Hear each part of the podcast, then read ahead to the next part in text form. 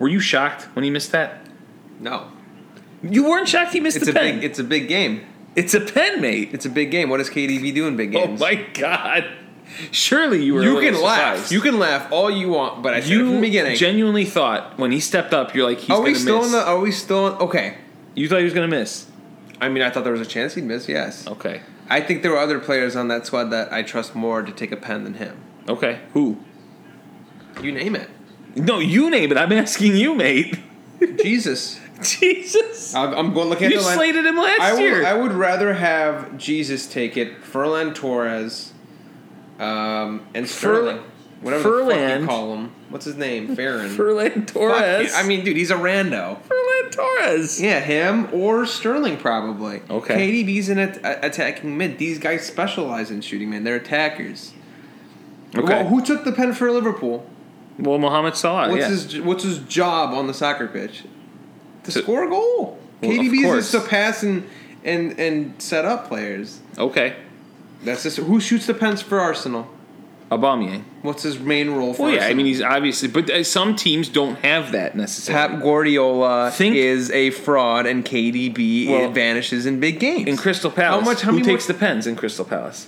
I don't fucking. Milivojevic. What's his job? Not to score goals. Well, that team's It's- a it's fucking different. mess. They don't It's have. They don't have that. It's different. They don't have teams, that, bro. The penalty kick takers. You're gonna you're gonna hold Mila Gulojovic, whatever the fuck his name is, the high, same standard as Mo Salah. and No, I'm just saying he's their penalty kick. I don't give a fuck about Crystal doesn't- Palace. that Their doesn't name's a that joke. I think of snow globes when I think of Crystal Palace. Well, they they won this All right, week. On today's footy corner, Liverpool and Man City play an exciting first half and then decide to draw us okay after KDB misses the target on a penalty. Hakim Ziyech has decided he's the new magician in London as Chelsea find themselves on a roll. Arsenal are depanced at the Emirates, Spurs win a Mourinho type of match, and Bernard tries to tweet to himself but tags a different Bernard, along with the typical comments, nonce of the week, and fantasy corner. Next. Yeah.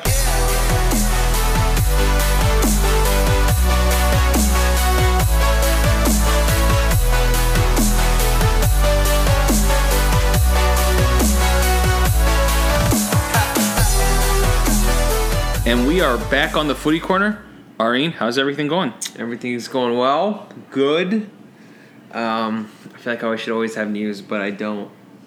Whole Foods came with my food today, but they forgot my fruits. That's a bit unlucky, mate. That's about it. How are you supposed to stay healthy in this pandemic?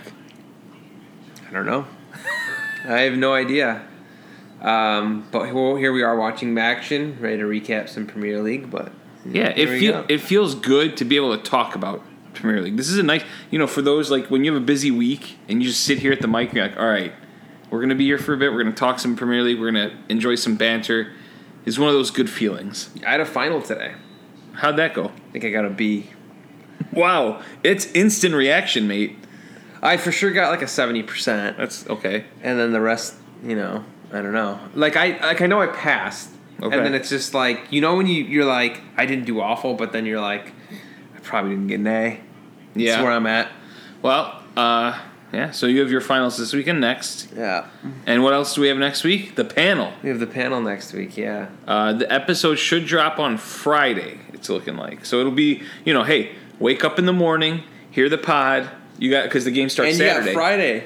Because the game starts Saturday. Because everyone's coming back. We got international break action. Yes, that usually do. means today's episode is a little. No, I wouldn't say shortened, but there's a little less because we are doing. Um, we're not doing predictions. We're not doing gambling corner. We're saving that for the panel. Which, by the way, I've been hitting on DraftKings. I am like I don't know what it is. Oh, so side note, I'm sorry, but listen to yourself when you bet. Don't have other people influence you. Just go with yourself, and you'll win money, like a lot of money. Okay. That's what I'm doing lately, and holy shit! Don't like you know how you read articles sometimes online like pick this, pick. Don't do that. No, you know, I, I remember when you used to do that when we went to the shoe. I that's not my thing. I just look at what I do is I look at the, the team and I look at past results and I try to formulate something and then that's you got to go with that. Unless it's a sport like UFC, I don't know that much. I don't know anything about it, so I'll just be like, "What do you think?" Yeah. you know, if you if you're comfortable with how someone picks in a certain Well, sport, you go with that. Well, because I, I not only do I watch almost every event, I also listen to a podcast in which they talk about these fights, and I follow a lot of them. Mm-hmm. Um, I always bring up player, better fighters that you don't know. Um, Well, I mean, I don't know any. You know some. I know some of the old ones. Not Like, not well, you know. Conor McGregor, Well, yeah. I mean, he's Daniel. Cormier. Whoever doesn't know these people. Daniel Cormier. Yeah, it's because he's in a video game. A lot of people used to play. Daniel Cormier wasn't. He wasn't in a video game that we used to play. Remember that UFC game from like ten years ago? You never played that game though, bro. I've played it before. I know enough that I know some of these lads. I know Herb Dean. See, There you go. you know more than the general population. You'd Yeah. be surprised. So, yeah, and then um, yeah, I've been hitting. You know what? Premier League's been crazy this year, but I've been hitting on live bets on college football. Yeah. So hit me up with like if you, if you have me in front of a TV for a college game, I'll tell you how the game's going to end. So I'm telling you. I'm I'm uh, uh we're watching MACtion right now. I'm not very good at MACtion, so I, I tend to stay away from it. But it's electric watching because it reminds me of high school football. Yeah. Yeah, I mean I haven't I haven't bet on anything this week. The last thing I bet on was the West Ham game, which we'll come to later in this episode. Also, episode. yesterday it's back. The Popeyes chicken sandwich. I had it and it's still fuego. There we go. So shout out Popeyes. I've also had since our last pod. I've also had a, a fried uncrustable. You know the PB and J sandwich. Did you get high or something? one? One of the times I've gotten it twice. Gotten the cheese curds, the fried uh, pickles. I'm a big pickles guy. Okay. Anyone that's anti pickles is not. Their taste buds are not mature. Well, yeah. Who's anti pickles? A lot of people, mate. Um, but yeah, man. I was about to say something else, but I forgot. Okay. Here we are. Shall we jump into the action? Yeah, let's talk about the sports. I think what we've done right now is also Bears are canceled. Yeah. God. We didn't mention that. Yeah, I didn't. Shout I out to didn't Steve's because. Packers. They covered me on my bet. Well, there you go. I had them Yeah. minus six and a half, but like they're killing it. So Yeah, spo- I I didn't bring up real sports because they were awful this week. real I mean, sports. yeah, like what happened in real sports? Like what happened in sports? Not fantasy sports, not you know what happened in sports. I didn't bring it up because Sunday was maybe one of the worst days in the history of my sports watching career. I'm telling you. So, but we're here. Here we are hitting. Let me explain. yeah. Let me explain. We'll Yeah. talk about Arsenal later. No. I'll get on that rant. The Bears look like dog shit, like you just said. Their offense, I swear to God, our panel is five, five, six, six people can do better than that eleven man offense. Okay, they stink. They're terrible to watch. So I had to watch them at the same time I was watching Arsenal get their dicks kicked in. And get this: the Chicago Fire. All they had to do was win to get into the playoffs at home, and they lost, and they're out. And you know who made it instead of them? Inter Miami, Nashville, a bunch of these bum ass expansion teams. So sports stink. And then and then on top of it, the White Sox new manager gets a DUI. So I'm But pretty that DUI was in February, and I think people are taking it way out I'm so but but mate, I mean, again, the news came in. This, it- sports are until sa- Saturday they're canceled. So okay, everyone's shaming Tony La Russa for this DUI, and I'm not. This Mate, is not just baseball. It's a DUI. What do you mean? what do you mean? What do you mean? What I mean is, okay, so this guy is going to represent the team off the field. He got he in 2007 he was sleeping behind a stoplight drunk at his car. Okay, And this is the second time he's done I this. I understand That's that. bananas. But he could have killed gotta someone. forgive these people. Like, and this happened Bro, in February. he got lucky he didn't kill anyone. I understand that. He's that. run his car into a tree, mate. He's I- lucky he's alive. I understand that, but look, when a player or, or someone that doesn't mean we're supposed to hi- hi- hold them in higher regards than anyone else. This this happens way more than we think. I don't have a like a DU. It's not. La- I mean, it's I'm not holding him to a high regard. I mean, anyone that does that, I'd be like, if you did it a second time, yeah, I mean, I I will not He'll think just very well. a driver from now on. I'm sure, but he should. He's a Hall of Famer. You know what? This is going to be. So, I want the people's take on this. Yes, I want everyone please. to let me know what you think. And this is my. So a lot of people don't want players on their team because of how they act off the field, right? Or Okay. coaches. okay. For me, if you show up to work for practice, you leave practice, you show up for the games. That's all I want. That's all. When you're a soccer player, your job is to play soccer. Okay, but this That guy, is it. This is different. When you're a manager of a baseball team, your job is to manage a baseball team. If you get a DUI, that's a personal, that's outside of baseball problem. But the problem is, it shows up in the news, and the team gets embarrassed. It's it, it- and and that's an example he's setting for his players. That- that- I'm not saying Bro, they need I- they I- need to eject him or anything. I- I, gave him a chance. I want him to do well, but mate, you can't. This is a bad. I it's a refuse bad to believe start. anyone on that start. White Sox roster is like looking up to Tony La Russa as a per. Like seriously, He's a No. Hall of Fame manager. They should be until now. They won't give a fuck, dude. They're gonna act the his same His baseball way. knowledge, they should be looking up to him for baseball knowledge. But now he's gone off and done it again. Well, let me tell you, if Steven Gerrard got a DUI today, I would not look at him any different. He'd still be one of my okay, heroes. but my point is, what if he did it a second time? You know, one time Still it's one like, of my come on, heroes. What? Who's your favorite player of all time? I'm not saying. I'm just saying it's like if a guy does it a couple times. Santi it's, Cazorla it's got two bit- straight DUIs, It's, you a, down it's a bit alarming. Yeah, I'd be like, what is this drunk doing? He needs to fix himself. Well, yeah. I would look down on him a little bit. I'd say, mate, Well, look, figure it if- out. Here's my thing: if you come or if you do your job good, dude, I don't give a fuck what you do. All right, You could go Let's on a ask the people. hooker This is- bench. I don't care. let's ask the people. That's how I. People, let us know what you think on this on this That's take how I've always like Donkey Kong Sue. I'm a big Donkey uh, Donkey Kong Sue guy. God, we're gonna get canceled. We haven't even talked about soccer yet. Where's the timer? oh, okay. Right. Okay, Shall well- we jump into the soccer? Uh, sorry, that lasted a little too long. well, it was a good rant. I want to hear what the people have to say. also, I know nothing about golf. Let me know what your Masters picks are so I can bet on them. And I'm not going to bet on because I don't know shit about it. So uh, let's go to the showdown between literally half the over half the panel, Liverpool and Man City. It was one one. Salah kicked it off with a penalty. Jesus with City's goal.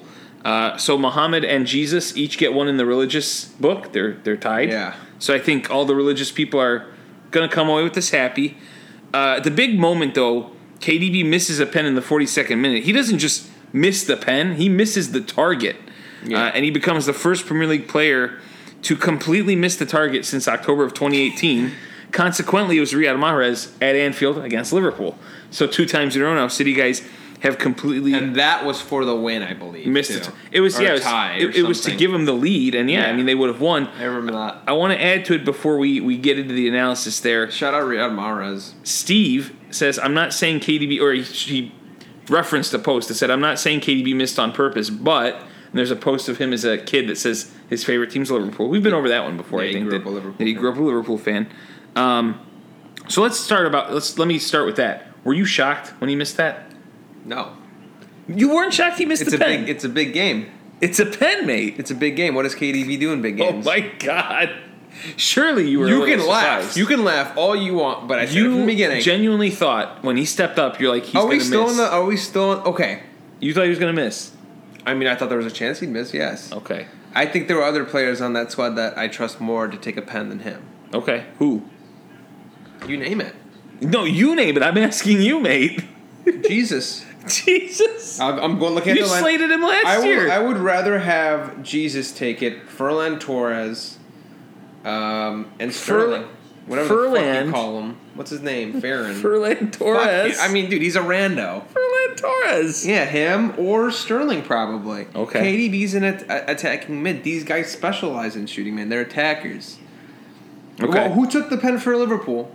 Well, Mohamed Salah. What's yeah. his What's his job on the soccer pitch? To, To- score a goal. Well, KDB's is to pass and and and set up players. okay. That's just who shoots the pens for Arsenal. Aubameyang. What's his main role for? Well, yeah. I mean, he's obviously, but uh, some teams don't have that necessarily. Pep Guardiola Think- is a fraud, and KDB Well, vanishes in big games. in Crystal Palace, How much? How who many takes more- the pens in Crystal Palace?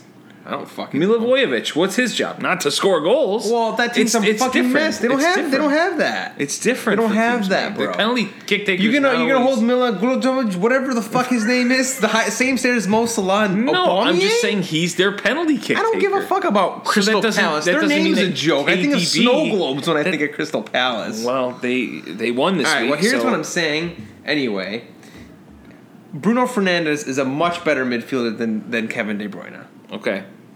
Manchester's best midfield. KDB's not even the best midfielder in his city. Okay. So that's that. All right. Uh, we'll And I we'll know see what the people United's think not about that. even in Manchester. All right, so we'll come to uh, Liverpool here. Uh, since 35 straight games that they've won after scoring first, they've now failed to win four of the last seven. It's it's the opposite of the stat we gave last week, right? That they give up the goal first, they come back and win. Now they've scored first, and in four of those seven, they haven't come on to win the game. Does that worry you? Is that a byproduct of the Van Dijk injury? Because even though he did get injured, they've actually given up less goals. Um, but is it a problem that they're not able to hold on? What, what do you no, think? What can you no, attest I that think to? that's just a stat that I, I personally just looking over. Mm-hmm. I mean, maybe other people want to look more into it or not. You could say it from someone else's perspective. I don't know, but for me, I think that's just soccer. I, you know, like I think it's asinine to say that a team plays better when they're from. So like, if a team were to be behind, that it increases their chances of winning. Like that's bananas in my opinion. Mm-hmm. Um, I also do want to know. Look, I understand injuries are part of the game, but this is a Liverpool team without Van Dijk, without, without Fabinho, and without Thiago. When those guys, well, VVD's not coming back this season, but when those guys, other two come back, I mean, if you're if you're one one draw with City at City, I can only think of and what who's City missing Sergio Aguero. Yeah. and don't get me wrong, great player. He's getting up there in age, but I don't think there's too much of a drop off between him and Gabby Jesus anymore as far as their impact on the team. so you've changed your opinion from last season.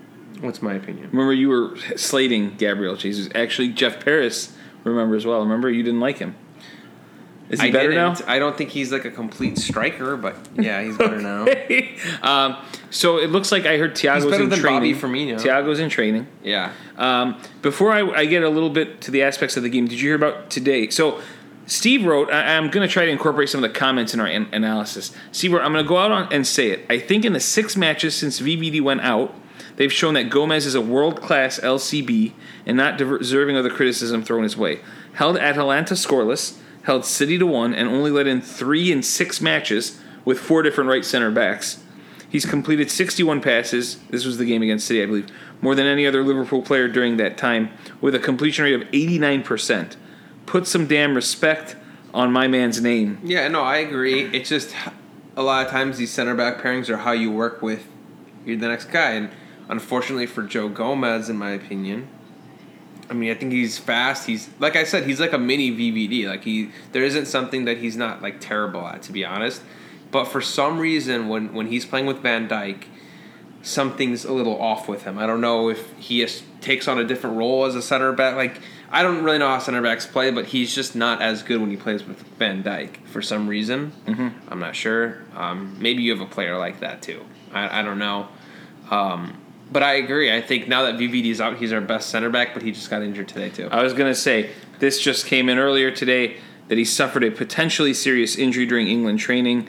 FA has yet to comment on the incident, which occurred Wednesday morning's training session, but Gomez is understood to be receiving treatment while the extent of his injury is being assessed. So you guys would probably hope, uh, obviously with the lack of center backs, that it is not serious, uh, but not looking good for Joe Gomez. No. Um, I, I do want to ask this. I, I was I saw the lineups come in as I was preparing banana bread Sunday morning, um, because we were going somewhere that day, and I was I was taken by vaunted banana bread. But Shout out banana. Well, Shout you're Banana you Bread. have the best banana bread I've ever had. cheers, man! say- Actually, did you know I went up against a woman, and I won? that's sexist, Nate.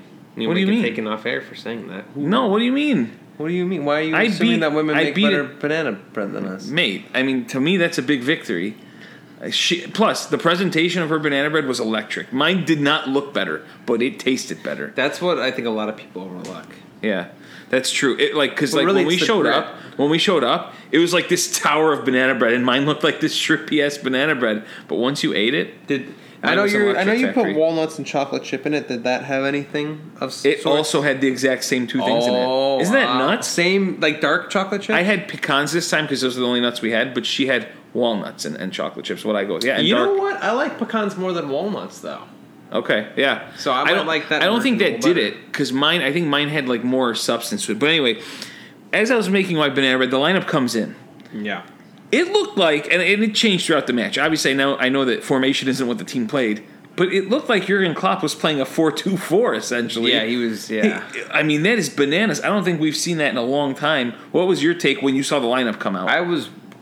I think I thought it was wild. Mm-hmm. Um, he essentially played uh, Firmino behind Jota, right? Or, or- Yeah. and then Salah and Mane Well, on the the way. I mean, I was just blown.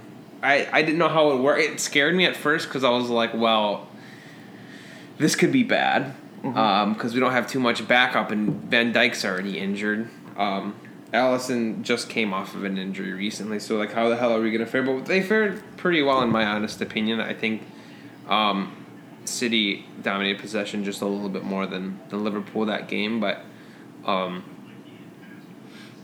you know, unfortunately Gomez is moving forward. But from that game, I'm honestly happy with taking a point at City. That's how I look at it. Grand Yeah. scheme. No matter how things worked out, we were up one nothing. However you want to look at it, City could have won. I understand that, but with the players that we were missing, going to City and taking a point, I'll take. Even though they're not having their best season, I'll take that point. That's a point I'm happy with. Yeah, and I was gonna say this match, it was electric in the first half. Seemed like it's like immediately when KDB missed, missed that penalty, it's like both teams pretty much were like, "Yep, we're good, we're done." It's as if they knew other things were going on in the world. Um, so, you, like I said, you're you're probably more happy in Liverpool's shoe with that happening than City potentially having it. I mean, if you're City, are you upset that they didn't go out and try to take the match? If you're Jeff Paris, you upset that they didn't try to take Well, that in the second half? Well, yeah. Well, I think I'm just. I don't know about how they approached the second half. That's something maybe he, you'd like have to ask him because I don't know how they've played the rest of their games this season. Like I said, I don't watch City because just not big enough club for me. But um, I think I think they should be upset because if KDB hit that pen, obviously it's a two-one game, so it's completely different, and it's the easiest way to score in soccer, in my opinion. So Okay. there it is. So that's the result from that game. Shall we go to the uh, next So one? I do consider Liverpool a little bit lucky. So yeah. Yeah, I mean, it's a, but it's a good result for them. What are you? You guys are in third right now on the table. Obviously, the table doesn't tell much because it's it's a big clump. But Yeah. third place. Uh, I'm happy with how Liverpool's playing, with how they've dealt with injuries and how kind of it's really weird seeing how Jurgen Klopp's changing his formations to adapt to it. right. You know, I like it a lot. Yeah, I mean, we're in a season right now where eight points separates first and fifteenth. So you never know what's going to happen. Yeah. But Liverpool, I mean, you want you always want to be higher up in the table. Liverpool sit in third place, one point behind league leaders, which we'll get to. Leicester, uh, Everton one, Man United three. Your boys. Maybe a bit of a, sh- a shocking result. Bernard, your boy, opened the scoring Friend of the pod. Before Bruno Fernandes got a brace and Edinson Cavani got his opened his Man United account with a that? late, late, late It was a good finish, though. yeah, it was. It was a good finish. Um, I think people slate him. I will say this: uh, we teased it in the opener. Bernard, um, Friend of the pod. You might have to tell him how to use Twitter. So he scores Oh, after the no. game. He goes on to tweet at Everton with a soccer ball. Said a finish that deserved to count for something. And then he goes at Bernard, but his at name is at B10 Duarte. So he ended up tagging some lad that calls himself a Unix wizard and a security geek from Montreal, Quebec, in Canada, named Bernard Bolduc. this is the lad that Bernard has tagged for his goal. So that was, uh, I thought that was pretty, pretty interesting. Um, let's talk about Everton first, shall we? Yeah. Aside from the tag of of Bernard, Of which was banan bananas, well, attempting to tag himself and not. Which tagging yourself as is kind of a wild move. Right, Right? and then and then tagging the wrong Bernard, like That's double yourself whammy. wrong. That means like you really need to control your own social media because I feel like That's not even like Brian tagging his burner account. That's, that's Bernard tagging the wrong complete account. Uh, By the way, there was a politician. I don't know if you heard about it. Some, I think he was a Republican. Mm-hmm. He was on his burner account, and he he thought he was on his burner account, and he tweeted from his official government Twitter account. Uh-oh. He was like, "I'm a gay man, and I've never felt so much better than, than when this guy's in charge." And he tweeted off his account, so he got expo- exposed for it. oh, really? Yeah. Why didn't wait? Was this recently? Yeah, it was a couple days ago, I think. Mate, why haven't we put him in the? I the just, week? I just, um, I was playing, uh, I was playing Xbox with some people. and they Hopefully, we can up. find that and post it. Um, but coming back to this, Man, you have actually won more against Everton than any other Premier League side, 37. Let's talk about Everton. A bit of a surprising result, but my my takeaway from this game, to me, it's a little surprising considering they had all their players back. But was it maybe a little too early for James because? you know, I, I was I was watching this game. This is one that I you know was able to watch this weekend in decent depth. I was actually up really early on Saturday, and I noticed that Man United was attacking the left side, Yeah. and and James was having trouble tracking back. And later on, we find out well he's still kind of injured. he actually pleaded with Ancelotti to play him. Sometimes when you're manager, you should like you should put the foot down and say, "Hey, mate, maybe you're not ready to But play." you know, it's tough when you have that kind of player because I'm assuming. I'm not. Maybe it's bad to assume, but usually those types of special players usually have a bit of an attitude when they play, don't play. hmm and he's someone that you need happy on your on your club because his impact is insane. Now, also, he's always been a defensive liability. Of course, That's right. another thing. So, you know, but I mean, you know, you watch this a little probably closer than me. But was he having struggle with his? Was he struggling with his fitness? You know, it's it this year. I'd watched other games of theirs, and he hadn't he hadn't had the same trouble that he had in this game, Mm. tracking back. And they and, and that was where United kept attacking. They kept attacking that side with him. Doucouré already had a yellow card, and so Coleman was kind of exposed because James wasn't tracking back. Yeah. And so they were they were striking on that side quite a bit, and you know your boy Luke Shaw, the guy that we make fun of, had a decent outing um, for for United. So I don't know. I feel like Everton. This break comes at a good time because it's starting to look like let your boys heal, man. it's starting to look like they need James Rodriguez to be in good health for them to do well. I know Richarlison didn't play in this game Maybe- either. Um, yeah. So well, and you know what? Didn't they look shaky last week too? yeah, I mean that's what it's been. Three. He's I think it's it's three factor. losses in a row, mate. Now that that And and I think occurred. Charles, I look, dude. Everyone that has listened to the show pretty consistently knows I'm fucking big on Richarlison. except for the time you got mad at him when he did that tackle against Liverpool. Look, he's a complete ass player, bro. And Yeah. you know what he is? So there are athletes in every sport, okay, that are just fucking wild, just weird, odd people that just are, seem like they're socially inept, right? They just kind of seem like you're like, what is this guy's deal? Okay. But Charleston is that guy, and that person always is fucking ridiculous at the sport. They're really good. Yeah, well, you know they need him. They, he didn't play. I'm He trying to play. think of who that person. Like, there's an oddball probably uh, for football. I'm trying to think of who an odd guy is. You know, well, Bill Belichick's a pretty weird guy, Yeah, and he's like one of the best coaches of all time. yeah. So well, I mean, they- they'll need these guys For going rea- forward. Yeah. Break comes at a good time. On the other hand, Ole gets the W, So, but yeah, but the big key to them, I'm gonna talk about Ole. big key to them. Bruno Fernandes had another big game. Does Manchester United go as Bruno Fernandes goes? No. I think Bruno Fernandes takes this team pretty fucking far, but I don't know. Maybe, maybe I don't know. I don't know. Maybe It's because look, when he has a big game, they tend to do well. So, before this game, let's say 30 minutes before this game starts, lineups come out. When you look at these lineups against each other, and you look at Man United's lineup, when I look at them, like, yikes, this looks like it's set up for a disaster. Like, even with Fernandes at the middle, you're like, okay, that's a good thing. But then Mata to his right, who's clearly not a Premier League player anymore. McTominay, who we've seen has had several dodgy performances, and a lot of their fans don't like him. So when I look at this lineup, I'm like, I didn't think it was going to work, but it worked. But then a lot of times when they have a good lineup out there with Pogba, Pogba wasn't in there. Well, that might they be do telling. better. That they do be better. telling. So something I really want to know is maybe ask Jerem to come back on and really talk about this team because I don't know what form. So when their formation looks good, they they play like shit, and then when they put this lineup out there, they beat Everton. And I granted, I know they're without Richarlison and injured James, but still, they have some really great players. I think that midfield is insane. Doucouré, Allen, and Sigurdsson. I think that's a well-rounded uh, midfield, and that defense has proved themselves pretty well so far this year. Well, it may be time at one point to get to get Jeremy on here to talk. But again, if we do that, we probably have to, to shorten our Yeah. part of the show because Yeah, we got to have a sorry, guest I'm on. ranting these no, no, no. That's I'm, I'm just well, no. We, we, I Also, think we've Van got de into a groove. Van de Beek not playing at all. Yeah, Cavani getting his first goal and is out. You know, I kind of want to see him play more. And I'm really well, he wasn't fit. He wasn't fit yet. I mean, Okay, and I'm shocked that Pickford got back. Remember, Pickford yeah, is back. he is. He is T Rex arms. Yeah, You asked if he'd start this game. yeah. Well, And he is. Well, and, no, that's what I was saying in terms of the thing. I think our length of our podcasts are good because we're able to cover the matches and. But yeah, I mean, I think having this panel on is pretty much doing well as a guest. But I agree with you. We should ask Jerem, maybe briefly, just what's going on. A little sound clip. See what's happening. Jeremy, if you can hear us, let us know. We want to know what's going on. with Man Also, Ole Gunnar is Solskjaer OG. Yep. Funny name on that. And I will say, Luke Shaw has suffered an injury.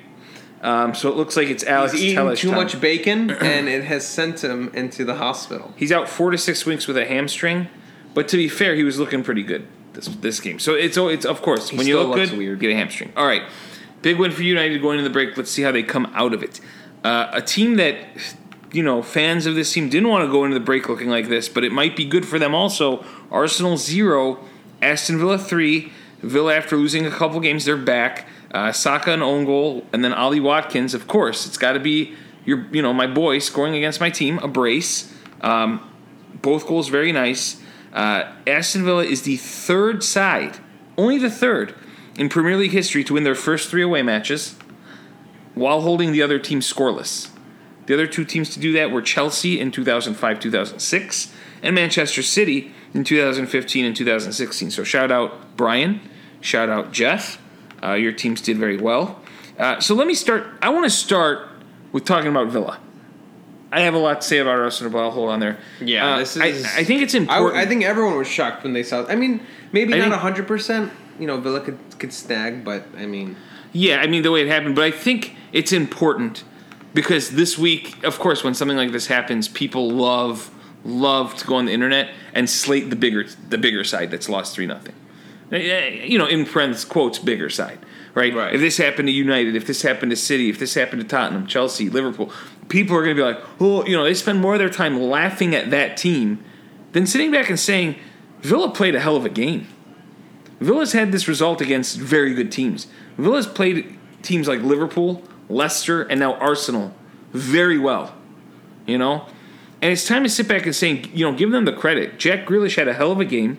I think, uh, yeah, I mean, he keeps proving. And I, I'm still blown. People don't put respect on that name. You want to talk about putting Yeah. respect on the name? yeah.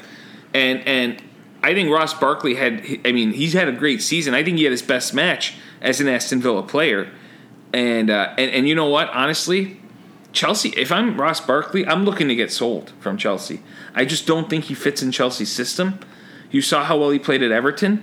Now you're seeing him at Aston Villa, and it's usually when he's in a free role. I don't think he can play under a manager that's like, hey, this is your job, do this. You know, and the, he the plays thing better is, when he free I flows. feel like they they put him in that role maybe sometimes early on. He just didn't flourish. You know, maybe maybe I'm a firm believer and maybe it's just the energy around the club, just what you're used to. Maybe just the, something about the environment just affected him in a negative way. I'm a firm believer in that. You know, and maybe it's just some that Villa and, and Everton that hit him in a good way. That could be Yeah. it. And that's what I think. Yeah, those two players with Ollie Watkins had a hell of a game. I think Douglas Luiz looked really good. He's always he's always been pretty solid from even when they were they were having their relegation season. So, hey, Villa tripped up, and unlike Everton, who dropped this week, Aston Villa came back looking good. Again, this is a team that I think can be around top ten. I don't think they'll sneak in in any position, but they have a good enough team on any given day to go out there Yeah. and beat any team. Like, don't be surprised if Was they the play Man at- where was the game It was at? the Emirates. Don't be surprised if they go out to, uh, say, a, a match against Man City, and, and and look really good. You know, th- this team won't surprise me one way or the other anymore. Um, again, a good road team. But anything you have to say about Aston Villa before I move on to the other side of this? No, I, I have to agree with you, and, and they I think credit to that those players and that team, Mm-hmm. organization, the whole club as a whole, for really building off of last season and really making steps to solidify them in the Premier League. And and you know what, like. I don't want to count them out, but they could still even make Europe, in my opinion. Okay, I, I don't. I They just don't think they will. I, you know, I don't think they will, but I think they're a contender. They're Yeah. like, for example, they're a contender for me. Leeds isn't.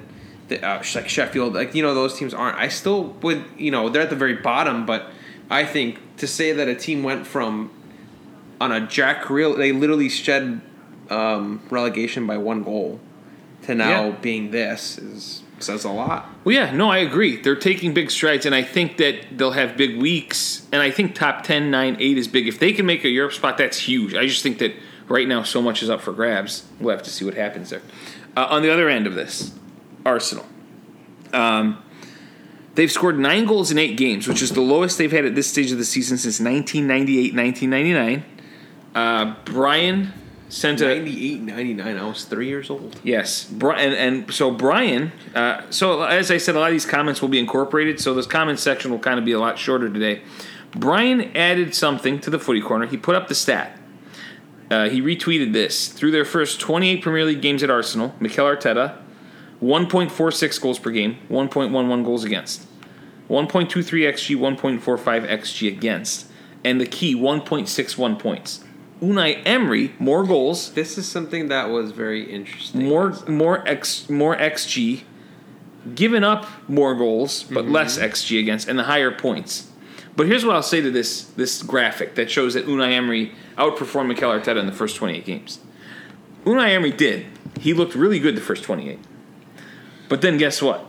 It didn't look good after that. That's the problem. And I think right now with Mikel Arteta, we're at a huge inflection point. And I think this is the point where he can decide: Am I going to be the next Ole? Right? Am I going to? Well, dude, bro, we Or- gotta put some respect or- on Ole's name. or can I potentially be a Jurgen Klopp in the you know light? Am I going in this path or am I going in that path? I, okay, Ole. I, I hate to say it, Ole is just one of those guys that's just barely keeping his job, mate.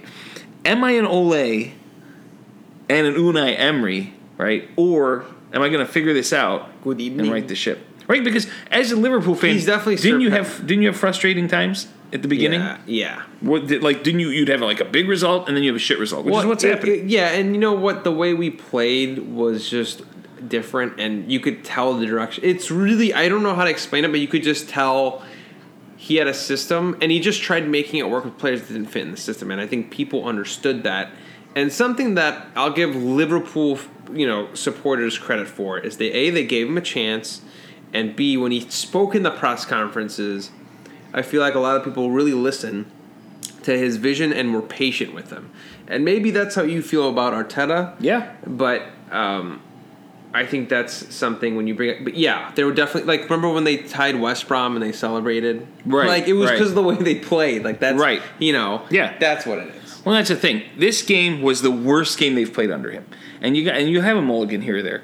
So again, when you see a direction, just relax. It sucks. They're four and four. I get it. I'm pissed that they're four. I had a really bad day Sunday. I was so mad at that performance, but then I sat back and said, "Guess what? This is the worst they're going to play under him. This is his chance. They've scored zero goals in the run of play since the last international break. Zero. The only goal Arsenal have scored is a penalty by Aubameyang against Man United. So here's what I think. It's a good thing. Now this breaks come because I think he could reassess the situation. Willian stinks lately. Alexandre Lacazette has been terrible. So it's up to Arteta. Move Aubameyang to the middle. Play Saka. Play Pepe outside. Let's see what he does. I think in the next few games. Anything you have to add about them?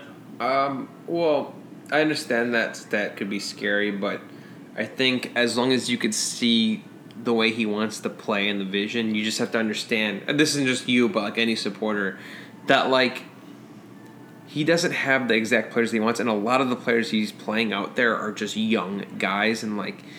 I understand you'll like him now, but then like in a year, or two, your your club might bring someone better, and like they might just be a bench player course. transferred out. Just gotta Of course. realize that, and it'll be wild because you'll just have like one or two guys left from your quote unquote banter era. And Yeah. you know your whole team has just evolved, but it takes time, and especially with a club like Arsenal, where they're very stingy with their money. The owners, who your owners, Kroenkes. the Kroenkes are very so it's it's tough to bring in people like Partey, who is how much. 40, 45. 40 for any big 45. club i hate to say it for any big club like yeah that's a big signing but it's not like oh shit like that's a lot of money for us you know what i mean Right. but whereas when you guys got me, it was like, this is a lot of money we're spending. It's like, that just shows it's tough. Well, I know? didn't think that was. I'm glad they did. A lot of fans were waiting for Nicola Pepe, 72 million. It's but But I think he's worth it. He I just feel like they need to play. He's young. So yeah, we'll see. Uh, again, I haven't completely lost the plot. It just sucked. So Yeah. that week. Um, moving on to a team that's looked really good lately. Chelsea four, Sheffield United Shout one. Chelsea. They McGo- had a fun game to watch. Yeah, McGoldrick opened the scoring, but from there on it was all Blues. Abraham, Chilwell, Silva, Werner, all with goals. Hakim Ziyech had a hell of a game. No player has created more chances in the Premier League game this season than Hakim Ziyech did this past game. He created six chances. Yeah. Uh, and we saw Ziyech had a great game last week that you that we talked about. Um, and so my point here is being is is Ziyech the new magi- magician in London? Is he the best distributor? Like when he's coming from Ajax, you picture a guy that dribbles around defenses is really good. But man, he's showing it. is expected assists per 90 minutes is leading the Premier League right now Right. at 0.57. 0.57. Uh, Jack Grealish, who's third, 0.33. That's how big of a gap he has. And for some reason, Well, Ale- Alex Iwobi's in Okay. second. Well, I don't know how. See, I have a problem with that stat. okay. The players that Jack Grealish is passing to Of are course. significantly worse. No, but this is expected assists. That means how many times does the guy set up a play per 90 minutes?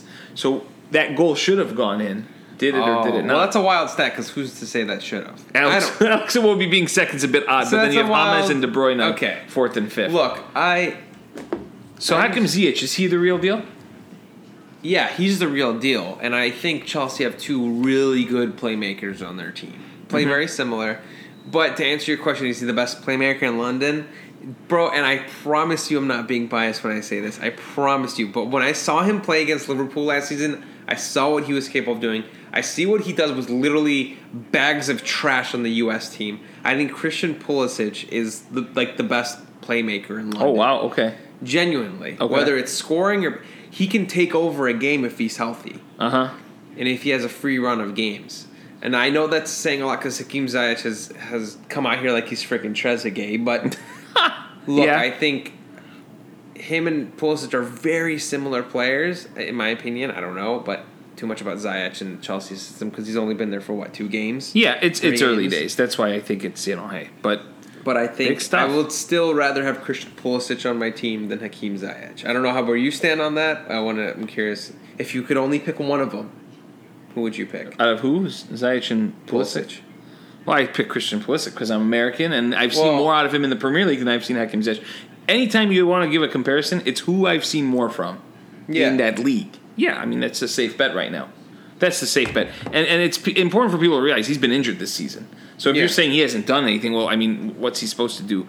Uh, this was a fun thing that I read. I don't know if you heard about this. Around 30 minutes into Chelsea's victory over Sheffield United on Saturday, Frank Lampard had a stern word with Mason Mount. He told Mount to stop fucking about and be faster in playing the ball out wide, where Reece James and Hakim Ziyech were waiting. And after that moment, they ended up scoring three goals. Chelsea. So, uh, testament to Frank Lampard. Is he getting this? Is he getting his team to play better and that defense? Yeah, I think that defense especially, but someone that I think I was just about to mention, there's a huge shout out is Chilwell. Uh-huh. He's been one of the signings of the year by a mile. Um, definitely needs to put more respect on his name, attacking and defensively. He's a complete player that I think a lot of people wrote off because I don't know why. Maybe it's just. But his name is Ben Chilwell. It just doesn't, you know, it just doesn't hit you hard. Right. And um, you know, he didn't make too big of an impact at Leicester, like on the eye when you watch them play, because they have all these other flashy players: Maddison, Vardy, um, who's the villain in the movies, Harvey Barnes. Harvey Barnes. Like they have all these guys that took away a little bit from what you know we noticed from Chilwell, but he's assisting, he's scoring, he's looks like a Liverpool freaking um, was he a left back? Left Yeah. back, yeah. Well, so that's funny you say that. Chilwell and Reece James. Are they Yeah, the Reece second? James, are they too. the second best fullback combo, and are they really close to Alexander Arnold and, and I wouldn't say they're really close, but I think they're really good. I think yeah. they're really close. I've never seen a better combo in my life than those two. Well, I agree, but I'm saying, well, I, I'd have to have to look back, but I'd say Real Madrid, this season, yeah. those two have been almost as good as it gets in the Premier League, right? Yeah. In terms of fullback combos, I mean, they've superseded a lot of other combos out there. Uh, but yeah, that and then I think Thiago Silva's done a better job of settling after that nightmare first game. I'm still concerned about his pace. Yeah, I don't. That's it. Okay, yeah. Um, Don't blame you for that. was that. a brilliant goal that he scored against uh, against Sheffield. Also, the Brewster experiment for Sheffield's kind of dying. Yeah, it's looking a bit bad. that. It's looking a bit rough. Um, Brian says four goals now for Werner, eight more to go this season. Hashtag no Malort. He had a great finish as well. He did on a, on a pass from Sheffield. it looked Yeah. like.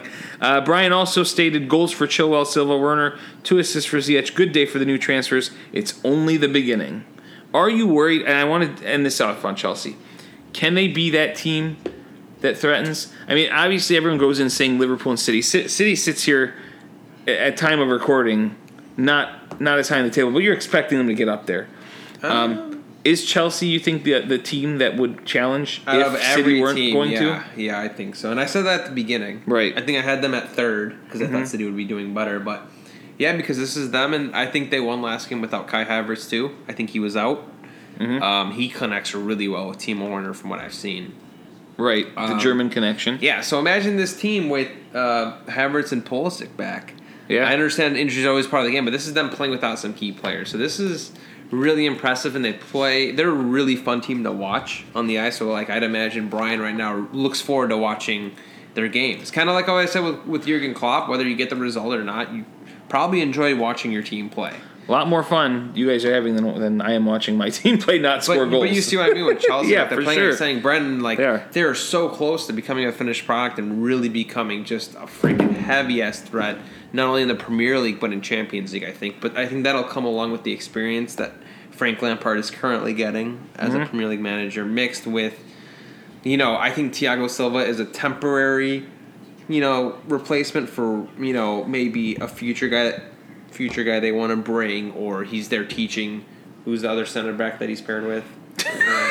He's sitting here, Kurt Zouma. that's the one player. Yeah, maybe he's like you know. I think he's someone that a lot of people could learn from. Like you, apparently your style of soccer, your style of professional on and off the field. So Okay, so you agree with me there. because there hasn't been a bad thing said about him throughout his whole career. There you go. So we'll see how they how they perform. Looking good for them. They'll get a few players back after the break. Let's finally, as you've been saying this episode, put some respect on a team's name that's in first place. Leicester City one, Yeah. Wolves nil. Yeah. Jamie Vardy scoring the goal on a controversial pen that I'll ask you about in a second. He also missed a pen in the 39th minute. Uh, Leicester have now won eight penalties in eight matches. The previous fastest to eight penalties was Man U with 16 Your boys. back in the day. Eight pens in eight matches. Obviously, like you said before, they earn them in some way or another.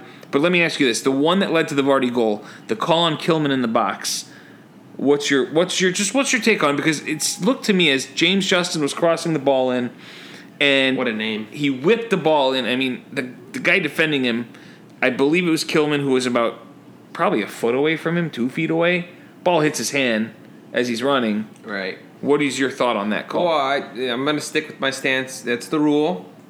You know, it's super unlucky on the defender's fault, but it hits his hand, and that's the rule. So it's a pen. It's a fair pen. And there wasn't too much more to this match, uh, but Leicester, after losing two games where we questioned them, you know, they looked really hot at the beginning of the year, lost two games, and here they come again. They're six and two, six wins, no draws, two losses. Uh, are we looking at a team? They're sitting there with Tottenham and Liverpool. Are we looking at a team that could stick around all season? We I know we asked it last week, but are Yeah. you getting more convinced week by week? Yeah, I think so, and I think Matt, uh, Brendan Rodgers does best with this type of team. Um, I think he has a lot of the attackers that he can work with. Um, brilliant players left and right. I mean, I, I did Harvey Barnes play this game? I don't think he even played. So All right, well we'll see if they can keep it up. They have disappointing on Wolves. Their attack has only scored eight goals this season, by the way. Yeah, I mean they've they've been pretty quiet too. Yeah. Uh, for Leicester, uh, let's see how hot they can keep it. They come off the break playing Liverpool, that'll be fun. But then the next three after that are Fulham, Sheffield, and Brighton. So really good chance for Leicester to stay near the top Nine here points. early in the year. You should get not you think they would, but again this league has been wild. Not much to talk about in that game because it wasn't terribly exciting. Fulham's kind of becoming a lock, though. Yeah, well, we'll see. Another game though that kind of didn't have much going on. West Brom nil, Tottenham one, late goal. Harry Kane, 88th minute. Brilliant header, brilliant cross. It was, and, and and the Spur and Spurs had only one shot in the opening 45 minutes. You know, again, this is one of those Mourinho wins that we talked about. Is there a concern that that's all they could put together in that time, and it took an 88th minute header to beat a team like West Brom? No. I mean, shit like that happens. You just gotta be happy that you got the dub, man. That's all. Okay. So, are you concerned about Tottenham going forward? No, because I think they've proved in the past that they can score. I was going to say, I think we'll have quite a chance coming up. I mean, I know we're skimming over these last two minutes. Again, there wasn't much going on. That's why it was Yeah. heavy in the first few, and and I, I knew we weren't going to be able to talk about the games. weren't there wasn't too much going on, but these teams are first and second right now. But have you seen Tottenham's upcoming Premier League schedule? No. We'll have plenty of chances to talk about them because Tottenham comes back from the break to host Man City. Then they then they play at Chelsea. Then they play Arsenal. Then they play at your toilets keeps doing madness. Bro, that wakes me up in the middle of the night. But mate, the worst part is I was in the middle of a really. So again, let's go over this. Host City at Chelsea, host Arsenal. This is the gimme, not gimme, but it's easier at Palace, then at Liverpool, and then Leicester at home. So I mean, we're talking about five of their next six matches, and then it's Wolves after that away. We're talking about six of seven matches here that I think will show us how real Spurs are. I'm not sold yet. I'm not sold. I want to see how they do in these matches. I bet you by the time these matches are done, you heard it here first. Bold prediction. After these matches are done, Arsenal's going to be ahead of them. That's Well, a wild How much shot. farther Arsenal from from Tottenham? Five points. Okay, yeah, that's kind of a bold claim. Because you're also assuming Arsenal's going to get. Over the next seven matches, this schedule that I see from Tottenham, again, City at home, at Chelsea, Arsenal at home, at Palace, at Liverpool, home against Leicester, at Wolves. Yeah, I don't know. It's going to By. Boxing Day, Arsenal will be ahead of them. I think it'll be an interesting derby this year. It'll be fun. It'll be good to see. Let's see how I want to see how Tottenham reacts against good teams because I mean, if you look at it, they've been beating who? West Brom, Brighton, Burnley. But then again, I mean, those are teams they should win, and they're beating them. That's a lot of things that. Look, both of our teams got shit pumped by Aston Villa. I Right. wish, I wish we could do that. To te- I mean, we did that last year. Liverpool did that last year, but I wish we could do that this year too. Well, that's what I want to do. I want to see how this team plays against those teams. I mean, those teams that I just mentioned were literally the bottom of the barrel. So let's see. I want to see how Tottenham will perform. I'm always going to be skeptical till the end. So let's see how they perform. Uh, other matches that happened. Speaking of Brighton and Burnley, they played to a nil-nil draw. Yikes. Uh, Southampton two, Newcastle zero. Your boy Che Adams with a goal. Stuart Yeah. Armstrong with a late goal. Southampton were actually winning the league for one one evening, one night. Jeff Paris retweeted something from the Southampton account where they said "stop the count" in all caps. Play of words on on uh, Trump saying to stop the count. Southampton has 16 points. How long are they going to stick around for? I just quick question. before Not we move on. long. No. No. You think it's only a matter of time before? the drop. Because even though they didn't have Ings We have a match, Sheffield. We have a Sheffield situation on her hands. Different, but I'm saying like they're going to drop like Sheffield. how bad? Similar to Sheffield. You don't Maybe think they more. I finish in the more. top 10? No, Okay. no. The They have no European matches, mate. They, I mean, it's That's straight fine. Premier League. That's fine. Okay. I guess we'll find out more. They play Wolves when we come back. The not United. Brighton, Sheffield, and Arsenal. Okay. So we'll see how they go. Is it Uh, out for the season? He's like he's out for a decent. I don't know what the new thing is on him, but they still played well against Newcastle, and I expected it to be a draw. Palace four Leeds one. This is the second straight game Leeds has given up four goals and lost four one. Uh, for Palace, it was Scott Dann Eberechi Eze who had a great game. Scott Dann, my boy, for like ten years now. Right, Helder Costa who had an own goal, and Jordan Ayew. And for Leeds, of course, Bamford with the goal. Did you see the one that got called back because he was pointing and his Yeah. arm was offsides? Now, what's your thought on that one? VAR's stupid. That one's I'm bananas. done with the VAR. But I mean- um, I want your thoughts on, on, on Bamford. Yeah. What do you think about him? Well, I remember last week you called him a fraud. You said he misses his whoa, chances. whoa, I, I said, You said he misses too I many say chances. he's a fraud, though. And I said he's making the leap to a Premier League player because you said Leeds are quote Leeds are full of championship players. Yes. And I said Literally, Bamford is making this leap and he's looking real good this year doing Whoa, it. I didn't mean quality. I mean, all those guys are career-long championship players. Okay. I think Kalvin Phillips, whatever the fuck his name is, I think that guy is definitely more than a championship player. Right. He impacts that team more than anyone else, in my opinion. Mm-hmm. But Bamford, he, I think he's a low-tier Premier League striker. Like I could see him play. I could see him being a striker for like Palace or like a Burnley. But you don't want him at Bamford. I would never want Bamford at my club. No, he misses way too many opportunities. He doesn't miss as He many as He gets a lot made. of opportunities. Yeah. No, that's true. I think he's been playing real well again, but the problem is we've said with this team, four goals again. They've conceded four goals. And this was not a team that's going to continue to score all these goals against tighter defenses. So I mean, was it was it a bit of an aberration early in the year? That we thought, oh man, look Hey, how good they're going to be. Was it like Norwich? Remember, remember Norwich last year, who came out firing, and then all of a sudden they started to stink I wouldn't. I wouldn't say they they stink ass like that. Right. I know it's not that bad, but Wow, James Blackman's transferring from Florida State. I did not see that. yeah. Wow, that that program's going down to shit. Anyway, yeah, and um, no, they're not nearly as bad as as Norwich. But I said this pretty from the beginning. I said, look, this team doesn't have the quality. The manager's there, but you know, this is a big step that they're making. What's important for them this year? Oh shit. Is that they need to, uh, as I move the whole table, is that they need to just stay up in the league, get their money, and then look. You have the size of the club, you have the manager that's attractive, right? You can you can bring in players. So just survive this year.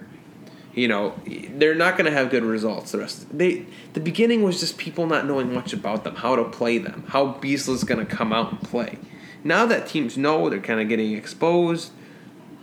You're Yeah. seeing the result. All right. Well, yeah, we'll see what happens with them. Former Premier League referee Mark Halsey labeled that VAR decision, by the way, to disallow Bamford's goal as absolute nonsense, is what he's come out to say. So, Yeah. um, Would you agree? the picture of his face is bananas, by the way, when he says no. Uh, yeah, no, I agree. So we'll see that. A, a match that won us our bet, West Ham won Fulham nil. Souček with the late goal, but the story of this match was Adam Lookman attempting a Panenka with literally the last kick of the game. And when you miss those, you look like the biggest nonce. you do. But I mean, it was our bet. but you got to give him credit for the confidence. I guess, but his team, if that was your teammate, how pissed would you be at that? I've gotten mad at my teammate for missing a normal pen at the end of the game. Right. So I can only imagine. Well, you know why you got mad at him? Because he missed the whole fucking target with his I girl, did. and he took the pen because his girlfriend was watching. Yep. I, he didn't. I don't think he even earned the pen. That's He why. didn't. He didn't. Nope. No, he just put the ball down. Sorry, we're talking about our Sunday league team. I passed it to whoever earned that pen. yeah, we're So talking about our done. our Sunday league team that was mounting a very big comeback. Well, we won a pen late against the best. against the best team in the league. We would have equalized with the pen. It was it was to tie the game, right, or was it to win? It was It may have. to equalize. It was to tie, yeah, because I remember. And, I think it was two to one. They yeah, were winning. and they were winning, and we we finally we we worked hard that game. We I mean You and me played very well. our de- we put a big defensive. I in. passed to whoever whoever got fouled in the box. I remember that very, and I, I didn't want to say who who would take the pen, but Zay really wanted to take the pen because his girlfriend was watching. Yeah. Oh, I said the name. You did. You said I wouldn't say, it, and then you said the name. But anyway, um, those were the days, mate. You were playing. That was when you were playing wing, and I was defensive mid. That wasn't too long ago. Yeah, but I. But lately for my teams, I was playing more up. three years ago. Yeah, no, I know that's true. Um, so, but anyway, Lookman tries the Panenka again. I don't know banana stuff there. Let's see. You know, and that's a point though that Fulham really shouldn't can't afford to drop. That's a team that's really fighting for their lives. So we'll see what happens with them the rest of the way. Again, West Ham big win there. All right. Anything to say before we put all these aside until our panel show where we can predict them again? There's nothing more to say about these teams. No. Okay, so we're off. Speaking You about know them, what? He Lookman. We didn't put him up for nonce. I know. We can Uh-huh. honorary. Yeah. Uh, let's talk about the week eight scores. Wow. Well, you dread this episode. they weren't good, Yeah. uh, but they weren't awful. They were in between. Everyone was around similar to each other. Three teams tied as the highest leaders this week. Uh, myself, Nikhil, and Brian all had 14. Um, Jeff had 13, and then you and Steve had 12. Um, so a bit of a rough, rough week. Steve forgot to pick Leicester Wolves. He just had nine picks, forgetting one of them. Nikhil forgot Brighton Burnley. Um, and Jeff said, "I thought I'd get out of the basement this week." Well, Jeff, mate, let's let me give you the results. Let's see where we stand.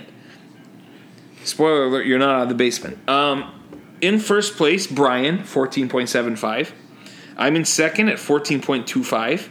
Tied for third are Steve and Nikhil, thirteen point five seven. You're behind them at thirteen point four three. So it's real tight between the three of you. And Jeff, as it stands today, you would be left out of our draft next season. You sit there at 12.38. So you really got to turn it around. It's early days, though. Still eight weeks into the year. So there's a basketball player in Arizona State named Remy Martin. That's Yeah. hilarious. Yeah. Second of all, now that I could focus on picks, I'm not going to make them on the fly anymore. I'm very confident I'll win it again. Mate, you're second to last. I know. I'll come back and win it. Okay. That's no problem for me. Let's go to the draft table, the thing that everyone fights in that league to compete for in the end, right? Because you, you fight for predictions to be in the draft league. Which is a little wild concept for me personally. Yeah, well, I mean, what do you mean? What's the, what do you mean? I don't like. I don't like excluding anyone out of this draft. I don't like that idea. but but how do you divide six teams?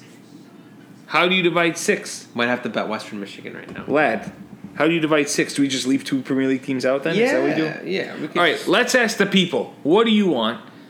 Next year's panel, should we allow everyone back in and get three teams each and just exclude two? Or do we kick the worst team out from predictions and do five teams again? All right, let us know. Where can they let us know? They can let us know on the 40 Corner 2 on Twitter. At the footy corner. You said 40 corner, mate. I started there. Yeah. Uh, in the draft table, Brian sits at first with 57 points. Ari, you and I are tied at 49 points, but you have a better goal differential, so you're in second. I'm in third. And after us, there's a gap 36 points. Steve with a minus 7 goal difference, and Jeff has 28 points with a minus 21 goal difference. But he's he's getting better on the points. So, I have a question for you. yep, answer. Very off related from soccer. Did Baker Mayfield have COVID? I think so. Wow, I did not know that. All right, so let's go to the comments. Um, Brian wanted to bring up a grievance with you. Okay. Uh, apparently, in the last episode, you said um, I'm now as I go to the, you said mind bottling instead Oh. of mind boggling. Do you have any comments to say about this? Uh, I have it here. He says what it was in reference to, but I'll pull up any reference as to why you you did that I say mind bottling all the time. when talking about Justin Turner. What's wrong with saying mind bottling? Hey, mind boggling is what it is. Well, I Mind like bottling's mind wrong, bottling. I think mind bottling sounds better. Okay, and that's his answer. It's my answer. Uh, Brian also announced that because when we were talking about first jerseys and what got you to like your team, Yeah. he said Eden Hazard was the answer to both first jersey and what got him to like the team, and then of course he moved on to Dave, his boy. Uh, so there's that. Uh, did you see the- Which is his middle name? Yeah. So is that the reason? Uh, Jeff Jeff was very active today or this week. He retweeted the clip, if you remember, from when Troy Deeney scores that insane goal against Leicester just to put him into the playoff. Was it right? Yeah. Um, or was that for promotion? That was for that was in the playoff for promotion. For promotion, right? Um, it was the one play where Forestieri crosses to Deeney. to Hogg, who brings it down for Deeney. Um, and it shows British people explaining American politics. Have you seen this clip? yeah, yeah. And it, it's pretty. It's pretty funny. It shows. Um, I forgot this lad's name. Do you remember his name? Nathan Knockaert. Yeah, Knockaert. Um, Anthony Knockaert. Anthony Knockaert. I You knew know, a guy and, and it showed Knockaert. claiming victory, mail-in votes, major cities voting Democrat at the very beginning. You know, to show like what happened in our election, and then it shows Nate Silver pushing Watford ahead. Um, Forestieri is Arizona. He crosses it into Wisconsin, who's Hogg, who brings it down for. It says Nevada, but it should have been Pennsylvania. Um, anyway, I thought it was pretty funny. Uh, if we can't, should we put that clip in here or just tell people to look at it on our Well, Twitter? I mean, you got to see it. yeah, Yeah. yeah, you gotta see. But the call is amazing. I mean, it's one of the best moments in soccer history. It's it's up there with the Aguero call. As much as we don't, you know, you don't like Man City. no, I don't mind that. That call at all. The Deeney. I mean that that oh that's Yeah. epic, epic call. Um, so he posted that. I thought that was pretty funny. He also posted if some of you get a chance to watch Torquay United in Crawley Town played in a six five thriller. Um, so Arine is definitely being um, No, distracted. You have to see this Mate, play. let's finish. Let's finish this and then we can see this play. Okay, okay, okay. Okay. Well, but yeah, okay. lad, this is podcasting. The people aren't good. They can't see this play. I understand. What happened? You'll see. I mean, let's talk until it shows up, and then you gotta watch this shit. It's this is how they won. It's fucking bananas. Okay. Well, they're winning 41-38. I know it's gonna show what they did, and I don't know why more teams don't. So do it. Western Michigan and, and Toledo are playing college football, and anyway, um, so let's so they're continue. driving down the field. I could pause for this because look, look, look. So what Mr. Western Michigan drove it down the field with like ten seconds left, and on the ten yard line, they look like they're about to spike the ball, and Toledo just got caught. oh my god, mate, you can't get caught like that. he lost because Yeah. of that. That's stupid. How pissed would you be if that was Purdue? Very, very. Wow, that's If stupid. that happened against Northwestern, Guys, oh watch the God. Toledo Western Michigan ending. We might be able to get our intern to post it. They Toledo might win nonce of the week. That's gonna be on Sports Center. They might win nonce of the week for not defending. They literally stopped playing. All right, so let's go to what we were talking about before, because again, P, the people, the people have no idea until we post, maybe. So, um, what else? Where were we? Oh wait, we were talking about Torquay United and Crawley Town. Yeah. That game was bananas. There were what twenty five extra minutes because the goalie got knocked out in that game. Yeah, he looked dead. looked like he died. yeah. R.I.P. Hopefully he's not dead. We might have to do a death check. Uh, but yeah, that game was nuts. Um, what was your What was your take on that? That was um, a wild game. A lot of the play was very poor, especially the defense. Would you agree? Oh yeah, I mean it looked like Sunday League stuff, and I and, and it, it is has it been retweeted from the account? It should be. It, it may not have been. Then Okay, yeah, check it out. For those of you, um, check out the retweet. Our, our intern intern retweet it. Got it. Okay, so our intern's gonna retweet that, and it's worth watching. It's like only four minutes. It's not one of those extended highlights. Great clips there. Uh, I want to bring up a couple things. So so we've finished pretty much with the comments. I want to bring up a few things that I've read about lately, and I want to know your opinion.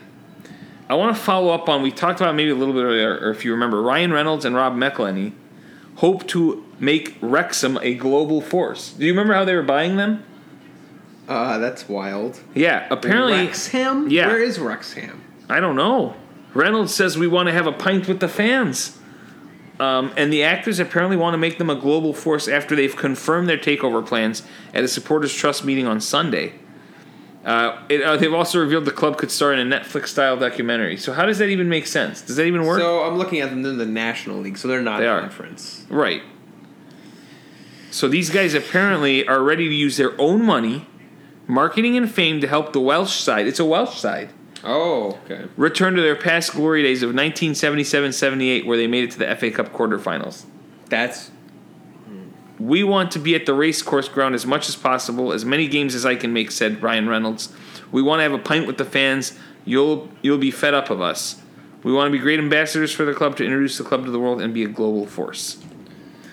I have Anyway, news for Ryan Reynolds and the Always Sunny and Always Sunny lad. it's not as easy as that. And if you think you have money, enough money at least to make your team relevant, you got some uh, you got some hard news coming at you soon, in my honest opinion. so you don't think they're gonna? No. Nothing's gonna happen. Nope. Uh, speaking of takeovers, the Derby County takeover by Sheikh Khaled bin Zayed Al Nahyan. I mean, that's that's looking good just based off his name. You He's- know that motherfucker. Well, he's the, money. he's the cousin of the Man City owner. They've agreed in principle, and it's been approved by EFL for them to take over Derby you know County. what? Here's my question for you, and Yes. I was off the hook. And I want other, I want everyone, every Look at listener, this, lad. This every bananas. listener that can listen to this, let me know this too. So let's say you you have fuck you money, like these sheiks. Mm-hmm. If there is a championship club you can take over, who would you do? Brentford. You would take over Brentford. Yeah, because that's my team right now. Brentford. Okay, I would take over Millwall. Okay. Well, you got some wild fans to control. but very easily marketable because I think they a lot of people can look at the movies and whatnot and be like, "Ma- and it's a club in London. Mm-hmm. That's a big thing for me. I think Brentford's just around there too. just around, but not there. Naperville's just around Chicago, but it ain't Chicago, right? Mm-hmm. Okay. Well, again, it's your choice. Listeners, let us know who you would, which championship team would you take over with this money right now as it stands. Yes, in the championship. Okay. Yeah. But so, Derby is definitely not one I'd think of, right? No, but but but do you think that this will finally? I mean, they've been in the playoffs so they're, many they're, times. they're this look. Are they going to be in the Premier League in four years? with all this money? Yeah, one hundred percent. Because right now, they have one win in ten matches so far. They're in twenty third in the championship. Look, now that they're going to have financial, you know, I think whoever's in charge of that team is good. Like, you know, their back staff, whatever, because they keep them up and very relevant. We know them very well, mm-hmm. and they've consistently made the playoffs. And now when you get this uh, this money, phew, sky's the limit, bro. Yeah, I mean that's a team. Well, I'll monitor them to see what happens this season. I think they need to focus on staying in the championship. Next year's the year to watch. I watch. just don't like a team being relevant with county in their name. It just sounds. Hmm, well- how about Derby City, Well, it's different though. Derby, County. It's Derby different. United, or some shit? You know, I don't We'll see. Uh, last thing I wanted to bring up: Troy Deeney Your was boy. asked on Talksport. You know how I didn't like how he said something about Arsenal lacking cojones. Well, Talksport found a good time again. But it was true. Talksport found a good time again to ask him this after this week's performance, just to piss more people off. So, ready for what Troy Deeney said? I think it was kind of interesting, actually. Troy Deeney, quote, I don't really think after Sunday's performance that's the question to be asking me, replied Deeney. But I thought in that one incident when they played us, they bottled it. That's what that's what I thought. But overall, they're still a good team. So I think Troy Deeney. What are your thoughts on his answer there? First of all. I don't have many thoughts for this. So, ready for this part? This is the part of the story I wanted to share with the podcast. Thought it was funny, and now I'm somewhat of a Troy Deeney guy. So, Okay. What wha- do you grow up with Arsenal fan? so while the Watford striker, Yeah. no, isn't the most popular figure amongst Arsenal fans, given his past criticism, his eldest son is actually a gooner. And Deeney revealed on Monday how his son, Miles, spelled M Y L E S, reacted when he gave him a signed Dele Alli shirt as a gift. So, like, Deeney had, I guess, exchanged jerseys, got it signed. He said, My oldest son is an Arsenal fan. He's 11, and I don't know how it came about, began Deeney, but someone bought him a kit, just a random kit, and he just kind of stuck with it and continued. I got him a signed Dele Alli shirt maybe three or four years ago. It said two miles, spelled M Y L E S, so you can't just pawn it off to someone. All the best. I gave it to him and he said, I'm not touching that. I was like, it's Dele Alli's, it's personalized. And he was like, no, it's Tottenham. so uh, I thought that was pretty incredible from his from his son. Uh, the the guy that was talking to him asked if they if he's been able to auction it out to someone else called Miles, and Dean said no because I spell it M Y L E S, so it's even awkward as well, and I've just had to leave it in the house. I think so. Here's my question. Let's say if if Dad was like Troy Deeney, and he came with a well similar situation, maybe a signed Gareth Bale jersey, would you at least keep it? I would thank him for it and keep it, but I wouldn't display it or wear it or do anything. I would I would than that. display it, and you know I'd say you know what that's a player I respect. That's nice. That's a nice gesture from Dele Alli.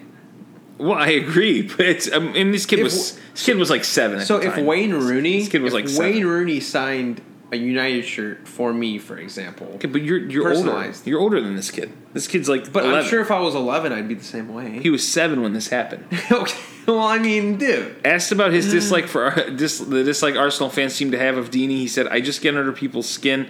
I don't know how I do that, but I do it for some reason." That was the end of that. I just thought that was interesting. Yeah. I wanted to share a funny story about his son, little kid. I I don't know. I mean, it'd be cool to have someone sign jersey, but it'd be a really tough look. I would 100% sit my son down and be like, look, he went out of his time to do this. Like, seriously. Like, I understand whether you. Absolutely. If Aaron Rodgers did this for me, oh, I'd be like, all right, that's nice. well, maybe that's what it is. Oh, I'd be like, that's nice. Really? After you put him on one of the worst people on the earth, Mount Rushmore, three He could change it ago. like that with a nice gesture, but he's not a nice guy. He wouldn't you do put him on the worst on the people. You put him up there with Hitler, He's up there with and now you would you would put his Aaron sign. Would you put a signed Hitler shirt up there? No, because Hitler's above. Aaron, Rodgers was fourth. Hitler's above Oh, that. so so up to what place on your list was it unacceptable for, to, to accept a signed shirt He's from the a terrible? level. He's the level. He's the last. He's the threshold. He's Would the I last guy. Kony? Yeah, I wouldn't take a signed jersey from Kony. Okay, yeah, he was third. Yeah. So the so somehow A signed picture would So- be a bit cheeky. So there are literally Kony. only three people on this entire earth that you would not accept a signed jersey from. Because that's your Mount Rushmore as, it stands. As it stands. this is bananas, man. Yeah. Well, give me someone I w- I wouldn't. Donald Trump wasn't on that list, so you take a signed jersey Of course, he was a president of the United States. I would Oh take it. God. Yes. This is bananas. You'd be stupid not to, because you could even pawn it. Rudy Giuliani, the nonce. I'll sure I'll take one from Giuliani. what? yeah. Oh man, People what a know day his name, is. and I got it personalized signed to me. Okay, fair enough. I Trump would be a good one. I mean, I think I, I think any president would be pretty cool. Fair enough. Well, speaking of Mount Rushmore, it's a good transition. Let's talk about how the results went last week. We did awful sports franchises. Arian with a 64% to 36% win. Obviously, I he wins again. I don't know. I don't know if I could ever win. He had the Browns, Jets, New York Jets, Sacramento Kings, and Florida Panthers, while I had the Charlotte Bobcats, now the Hornets, Detroit Lions, Pittsburgh Pirates, and Arizona Coyotes. Steve said, I'm sorry, but the Lions alone win this fraction. They've had two of the best position players of all time, Barry Sanders and Megatron, and still haven't won a playoff game since 1970. They've made the playoffs 12 times and won once, one playoff win in 30 plus years. So he was one of the few that voted for me. Brian noted uh, Afshin picked the hockey team that beat the Blackhawks in a playoff game the night I met my wife. I agree that the Coyotes are ass, but I just wanted to point that out. Um, so that was really the feedback that we got on that regard. Uh, so you got the win. So you get to go first. Today's uh, today's topic, and it's it's a good one because we're going into international break. The U.S. soccer team is playing their first game in a long, long time. They played actually for those that listen to the podcast. It'll be today. It's Thursday. We play Wales, mate. Are you watching that game? It's at 1:45. You get to finally see all those promising American No, players. honestly, I'll probably be studying.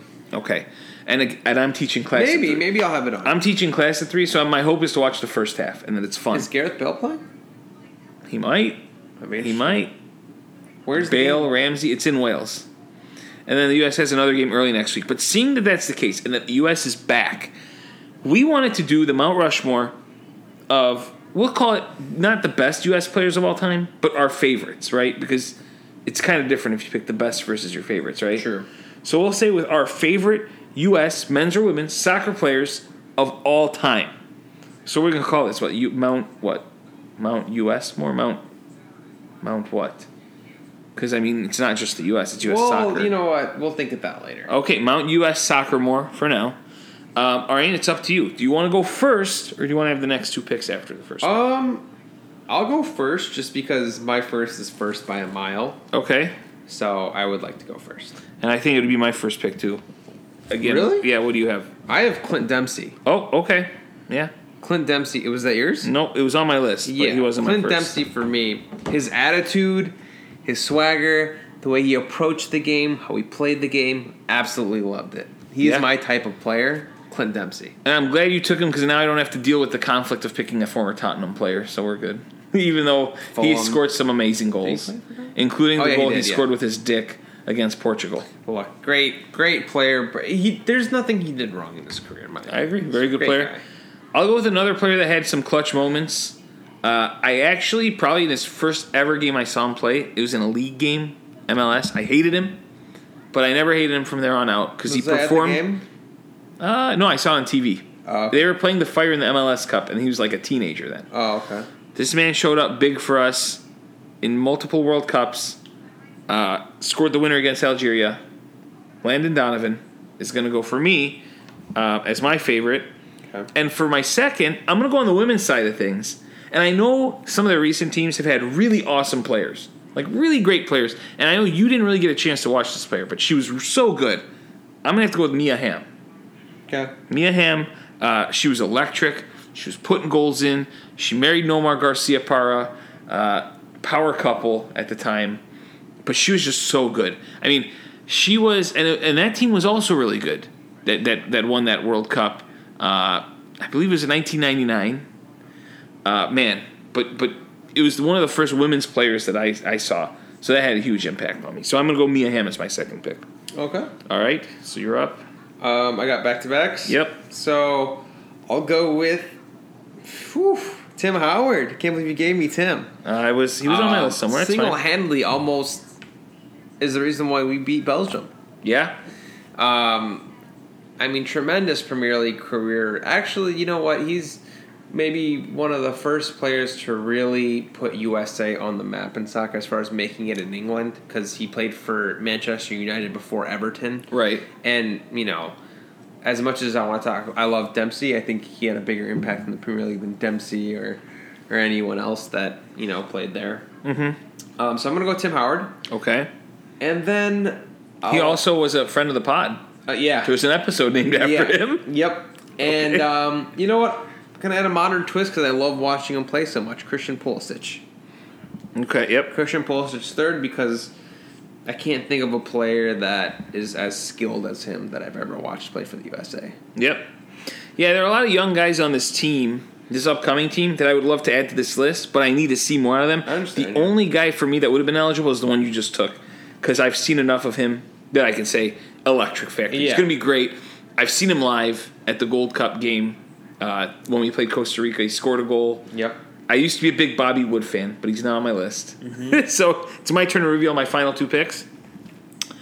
So you keep taking my modern players. So my list looks like I'm outdated, but a guy that I really liked, I really, really liked him back then. And I thought I was surprised you didn't take him.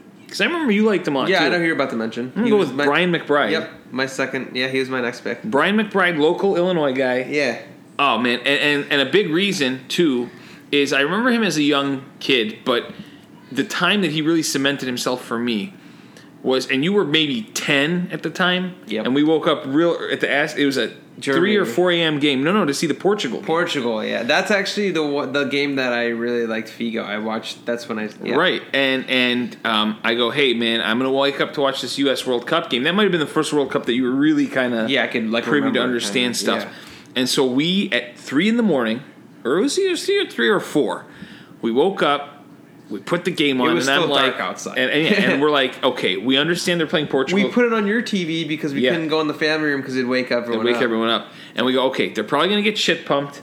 And they fucking won that game three to two. It was a wild Yeah, it game. was if you could just see the highlights, wild, U.S. Portugal. Was it the 2006 World Cup or was it maybe no 2002 World Cup? It's 02. It was 02, so you were six. I remember the 06 well. I don't remember. I mean, It was 02 because yeah, 02 was Korea where the was- games were overnight. Yeah.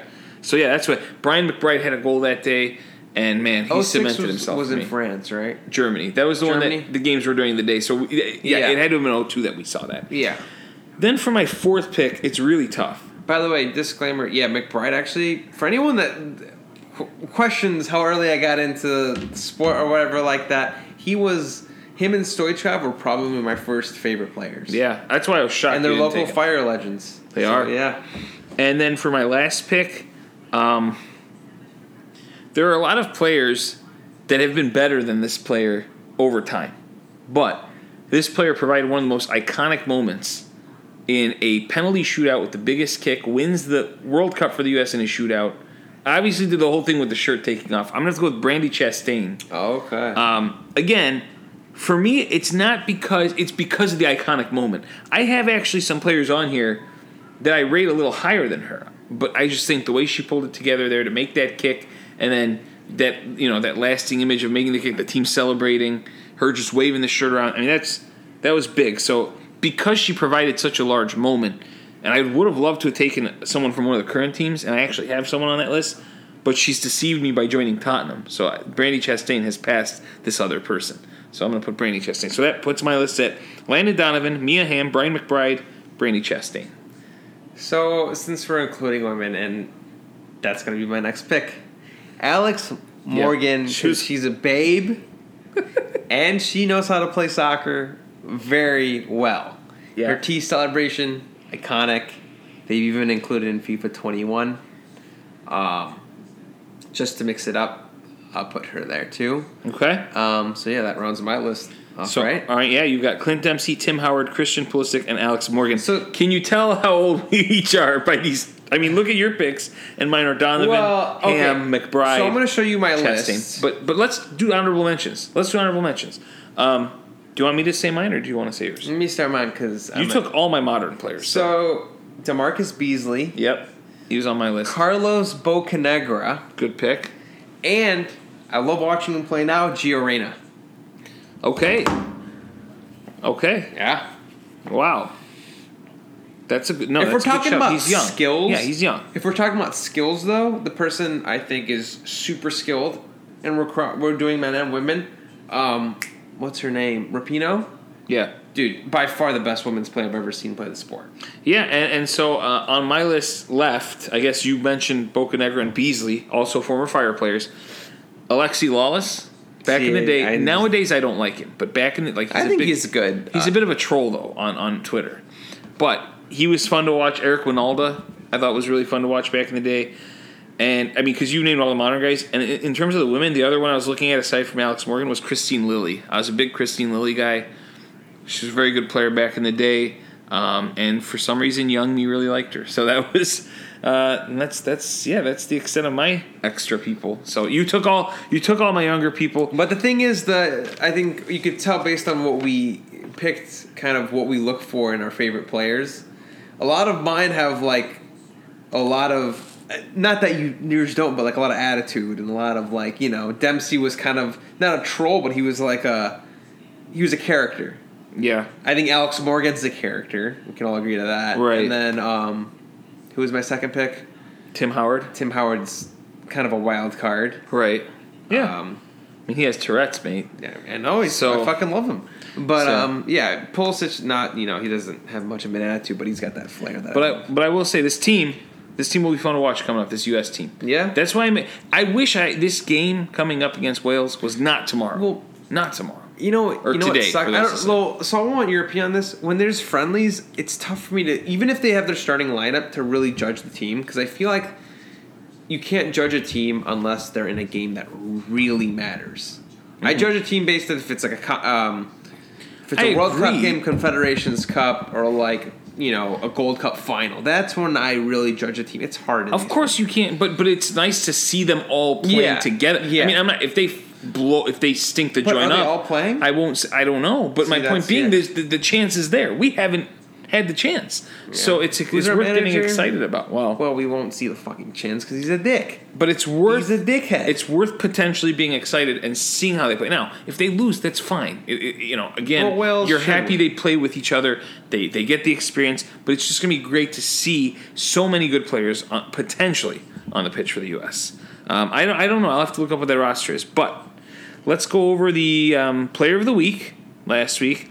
Uh, resounding victory for James Ward Prowse, sixty-seven percent went with I him. think the Southampton fans know how to vote. They came out. Youri Tielemans had 16% of the vote. Jack boy. Grealish 15, and Kyle Walker had 2%. One person I think voted for Kyle Walker. Um, so there was that for Player of the Week. Uh, moving on to now. Oh wow, are we already on that moment? We are. Well, let's look at last week nonces. Uh, 56% went with the permanent nonce Donald Trump. 33% went with Javon Wims. 11% picked Kanye West, who was on our cover, and 0% picked Carlos Aguayo Torres. So now, it is time for this week's Nonce of the Week. Cunt, you are a nonce, fella. You're a nonce, mate. All right, so this week we have quite we have a few candidates that are interesting. A little bit of a change up on on a few of the fronts. It's not, it- you know, I, I think this is a little stronger than last week. Yeah. Okay, so let's start with Marseille. Marseille had a match, I believe, in the Champions League against Manchester United. Your boys. Marseille refused to take a knee, as you've seen customary across the league. You know, to stand to, to stand or to kneel in solidarity. Right? They were criticized after their players did not kneel, and they insisted that they stood to support the cause in their own way. They said the gesture is an American one, uh, and that we don't accept the U.S. habit as easily as the U.K. does. What are your thoughts on this? I mean, I'm pretty sure Marseille has some black players. Yeah, So, I mean, they agreed to it. You know what? They have a fair point. It, I mean, I, I don't know the actual gesture, but I'm. I mean, it means. I mean, just like standing or sitting, it means different for different people. So, in my opinion, whether someone stands for me about standing or, or sit or kneeling, um, I have no problem with it. So, I think it'd be a little hypocritical to say if you understand someone that's kneeling to you know to be opposed of someone that isn't. So in my head so I, I know we have them as a nonce but i think if you're understanding of one situation it's important to understand the other. So i can see where he's coming from in a sense. And if, if african american players on that team or they're not african american if black players on that team don't mind then i don't see a problem with it. Yeah, I mean, I, I do agree with the fact that you can do that, but this is a team, by the way, that have faced accusations of racism when Neymar claimed that that guy on the team, Alvaro Gonzalez, racially Yeah. abused him. yeah Right? So, you know, this is a team that faces some criticism. So I think, I agree, it's fine if they can show action. And I haven't seen any action from them since Alvaro Gonzalez racially abused Neymar. Have they? What have they done? i don't know So Marseille is up there, I but mean, yeah, I agree you with can't, you. can't just go off someone's word, though. I understand Right. that's what Neymar said, and yes, it it could have happened. It could have not, though. At the same time, there's no proof. Yeah. I agree though that people should be able to do things in their own right. It's just an there are black players interesting. I thought it was interesting that they said we don't do what the U.S. does as easily as the U.K. I mean, they should have maybe worded that a little different. But but but again, that's why they're here. To each their own. we have a guy, the former uh, head of the FA has resigned. Chairman of the FA, Greg Clark. What did Greg Clark do? Well, in front of MPs, Clark said, if I if I look at what happens to high profile female footballers, to high profile colored footballers, and the abuse they take on social media, social media is a free for all. He was then interrupted by Kevin Brennan, who's an MP, who pointed out that Clark had used that word colored. That's apparently you know a very bad word to use in that area. Um, he also has at some point remarked uh, that what else has he done? I think that he's um, mentioned something about if you go to the IT department at FA, FA, there's a lot more South Asians than there are Afro Caribbeans. They have different career interests. Um, and later, his appearance before MPC described being gay as a life choice. Uh, so Clark has said some questionable things. What are your take on Greg Clark? Um, just wild. Just wild. Okay, we'll leave it there. Then we have Rudy Giuliani and Corey Lewandowski, some sort of combination of these two. Uh, many of you probably heard this week that the Republicans, I think this is when stuff really started falling apart for them in the election, scheduled a news conference at the Four Seasons to announce that they were going to fight this legally, what's going on. Um, originally, Trump tweeted that it's the Four Seasons Hotel, but then later corrected it because they ended up doing it in front of Four Seasons Landscaping out in Philly. Yeah. Um, Giuliani and Lewandowski, who were in charge of doing this, um, obviously we know that Giuliani is is is um, Trump's personal lawyer, actually, um, and Lewandowski, I believe, is someone on his staff that helps put these kinds of things together. They claimed that actually the president misunderstood them and they meant to put it at this landscaping place because that's where a lot of their supporters are that voted for them. Um, so they claimed that it was on him. Uh, again, this this place, this Four Seasons Landscaping, is is on an industrial road. It's next to an adult bookstore, which is quite funny because of Giuliani, and it's across the street from a cremation center. Oh wow. So, what are your thoughts on this complete mess up? Is it is it look bad? Did they cover themselves well enough? No, I, Who's this on? Terrible luck. I mean, it's a. I think it's a perfect example of that um, Administration? Administration, yeah. Yeah. That's what I'd put it at. It's the icing on the cake. It's it's it but I describes mean, what we but saw. I think any diehard MAGA guy will find a way to defend it. So And then finally, we have Barcelona, who is suing Neymar, and because they paid him extra money to avoid the taxes. yeah, Uh, and the documents say that they didn't have to pay that much, and they're suing him for twelve million dollars. What are your thoughts on Barcelona? that's stupid. I mean, imagine being Neymar. You're just like chilling at your home, and they're like, Barcelona says they paid you too much. They're suing you. You're like, what the fuck? It's a bit unreal. because they like couldn't because they tried making taxes make sense or some shit like that and then i don't know it's just barcelona is just cool i know they're in financial trouble like Right. big financial trouble um, barcelona is just a mess dude that's terrible So those are our four. Honorable mention Callum Hudson Odoi for again breaking COVID protocol, even though he had COVID once and broke. I mean, come on, mate. That's that's just an honorable mention. So who do you have so far? We have Marseille, who refused to take a knee because they didn't want to do the same thing as, as the Americans. Greg Clarke, who had to resign as chairman of the FA for his racist and homophobic uh, discussions. Rudy Giuliani and Corey Lewandowski for scheduling a press conference at the Four Seasons Landscaping, which we're pretty sure was a mistake. yeah well it was And then Barcelona for suing Neymar after they paid him extra money to avoid taxes.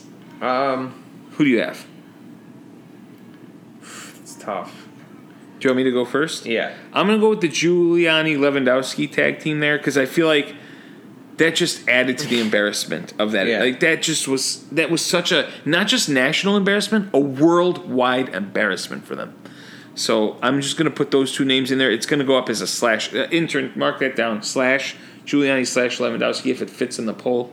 All right, we just got a nod from, from yeah intern. i'm gonna go with barcelona Okay, I figured you might do that. That's bananas. that just I'm not came a in big today. Barcelona guy um, of the new Barcelona since Bartolomeu, whatever you call Bartomeu? whatever. He left. Yeah, I know, but I mean, to do this to a former player that did so much for your club, I know. You know whether you like or dislike Neymar, I think he did a lot for Barcelona in his tenure. Um, and I mean, this pretty much this could erase any chance of him coming back. Why would you want to go back to a club that sued you? Yeah. Oh, it's not happening. There's no way. So Neymar is not going back. you know, I, I think this is just a desperate move to make money, and it's just it's terrible to do it eh, for so much money from someone. No, I don't care how much money he has. That's you know that's a lot of money, dude. Yep, I agree. 12 million. Unreal. Uh, Fantasy Corner. Top scores this week Bruno Fernandes had 17, Lucas Fabianski 15. My boy Eberechi Eze had 13, Ollie Watkins 13, and uh, Doherty of uh, Tottenham had 12. Top incomings this week Ziyech, who we talked a lot about, Bruno, also talked a lot about, Grealish, Chilwell, and my boy Jannik Vestergaard. Yeah, your boy, friend Uh, of the pod too. We actually had dinner with him one time. Exactly, it was amazing. Yeah. He, he Yeah. eats a lot. Uh, Big outgoings, frog legs guy. top outgoings, a lot of guys that are injured. yeah. Trent Alexander Arnold, Danny Ings. For some reason, Heung-Min Son Why why did it take people to like why now Danny Ings? I feel like that would have been he like a hurt. week or two ago, right? Didn't he get injured a while ago? Yeah, but I guess he's still one of the top outgoings. Son, Roman Saïss, who seems to have been on this list now for three weeks in a row. How do you continue? Who grabbed Roman Size? well, I, and why is he continually being dropped? who who does he play for? I don't Mate, know. Wolves. I don't know who he is. He he's he had a few good weeks, and Wolves' defense was sharp. But my God, I mean, they've only how given up he? nine goals. how has he been? How has he been on this list three weeks They've only given up nine goals. yeah, then what's going on? Roman Saïss just keeps getting dropped, and I don't know why he's on. Maybe he's getting Like, replaced. Maybe he's getting when- benched. When a guy gets dropped that many times, how does he end up on this list three times? Does Maybe no they're, one have they're him anymore? rotating him. Maybe they're rotating. So you think people are dropping him, and then some people are picking him up and dropping him again? yeah, it's a big cycle. Because surely, I mean, how does he? We'll have to look at this list again We later. will. And a lot of people picked Tyrick Mitchell early in the year, and he's finally being dropped does for he the play first time. for? Crystal Palace. He was a really cheap option. Had a good start to the season. Isn't doing anything anymore. So he's been dropped. Who do we suggest? Well, we'll save that for the panel because no one's probably updating their fantasy this week. You're So tune in next week. Again, remember the episode will probably drop late Thursday night, early Friday morning. So Friday you'll have your episode, you'll have your fantasy corner, and you will have your gambling corner. But let's go to the results from this past week's gambling corner. Black Betty, Bam Lamb, whoa, Black Betty, Bam Lamb, she really gets me high. Bam Lamb, you know that's. Uh, it was a decent week, mixed, mixed reviews. All five of us who have been active picked games this week. Who led the way? Who do you think led the way? I don't know. I don't even remember what my bet was. You don't remember your bet. Your bet was a three-team parlay. Oh, You no. put ten bucks on Chelsea, They won. Tottenham, They won. West Ham. Yeah, we bet on them in real life too. You won. Yeah. You put ten bucks at plus two eighty one. You won twenty eight dollars and eleven cents this week, which you're back in the game now. You're not in first. Told spoiler y'all. alert, but you're Told back in y'all. the game. Told y'all. The second best week was from me. Uh, I had a Chelsea Tottenham parlay, got five fifty six there. I had Liverpool City draw for six fifty, but lost three on Everton. So I won nine dollars and six cents this week. Uh, Trevor won ten cents this week. He won on a Southampton win, but then lost five on Brighton. Thought they would beat Burnley. Uh, he tried to do a third bet and was promptly told ten dollar maximum, mate. Uh, Trevor, you gotta listen to the show, lad. You can't just bet on Twitter. Speaking of ten dollar maximum, Steve, I think the math just went a little sideways. He bet eleven bucks this week. I'll let that slide because he lost all of it. Uh, he had it on Liverpool to win, Everton to win, and then this one was good. It was working. Chelsea, Tottenham, and then he picked Arsenal as the third team. That let him down. Lost four bucks there, four on Liverpool, three on Everton. So that's minus eleven for Steve this week. And Brian keeps doing these prop bets, and he keeps losing. So mate, you got to stop. Um, he had three dollars on halftime, full time, draw in the halftime, and Brighton win at full time. That did not hit. He had three dollars on Connolly being the first goal scorer. Connolly was on the bench. No one scored in that game, and he had four dollars on Southampton and Newcastle over three and a half goals, oh, and they only scored twice. So Brian lost ten bucks. So rough week there. Let's go to the overall standings. Steve leads the way still at plus twenty two eighty two. I'm in second at plus eighteen twenty three. Arian has fought his way into the positives, plus six eighty four after I'll you be, out. at I'll be at the top spot soon. Y'all better make some good bets. And then there's a big gap. Trevor minus fifteen eighty, and Brian, you might want to, like I said, stop these props because you're at minus twenty nine seventy. Um, You know what's funny? I'm still gonna win the betting, like I did last year. I did the double. I'm about to do it again. really, About to do it again. There's also that table. You could win a triple now. You know, but that's not in my hands. It was early in the year. I mean, that's not fully in your hand. This is in my hands. Okay. when something's in my hands, I win it. What happens if you don't win? What's your What's your Nothing. condition? You, th- we're not going to come up with a condition because it's going to happen. Are you taking That's- shots? Are you going to make your picture Eberechi Eze for one whole week? Why are we doing? Remember who was it? Did you do Wilf Zaha? Was that who it was? I did Wilf Zaha. I With the think- face? and Someone called me out. Yeah, Cam. The Cameron Cam? did? Yeah, because wasn't it the picture of Wilf Zaha when his eyes were really open? Yeah. That was amazing. Or when we when we were gonna have the picture of twenty Shkodran Mustafis. Yeah. That was scenes. The actual squadron.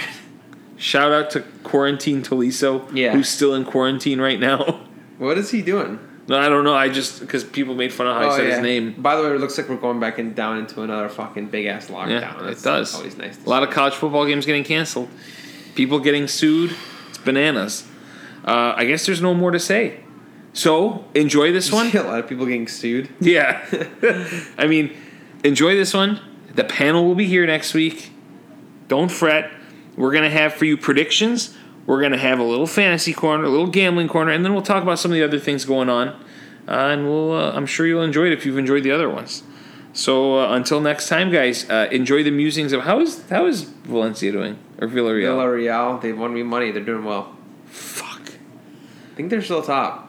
All right. Well, let's go to a guy that's managing better right now than our manager, Unai Emery.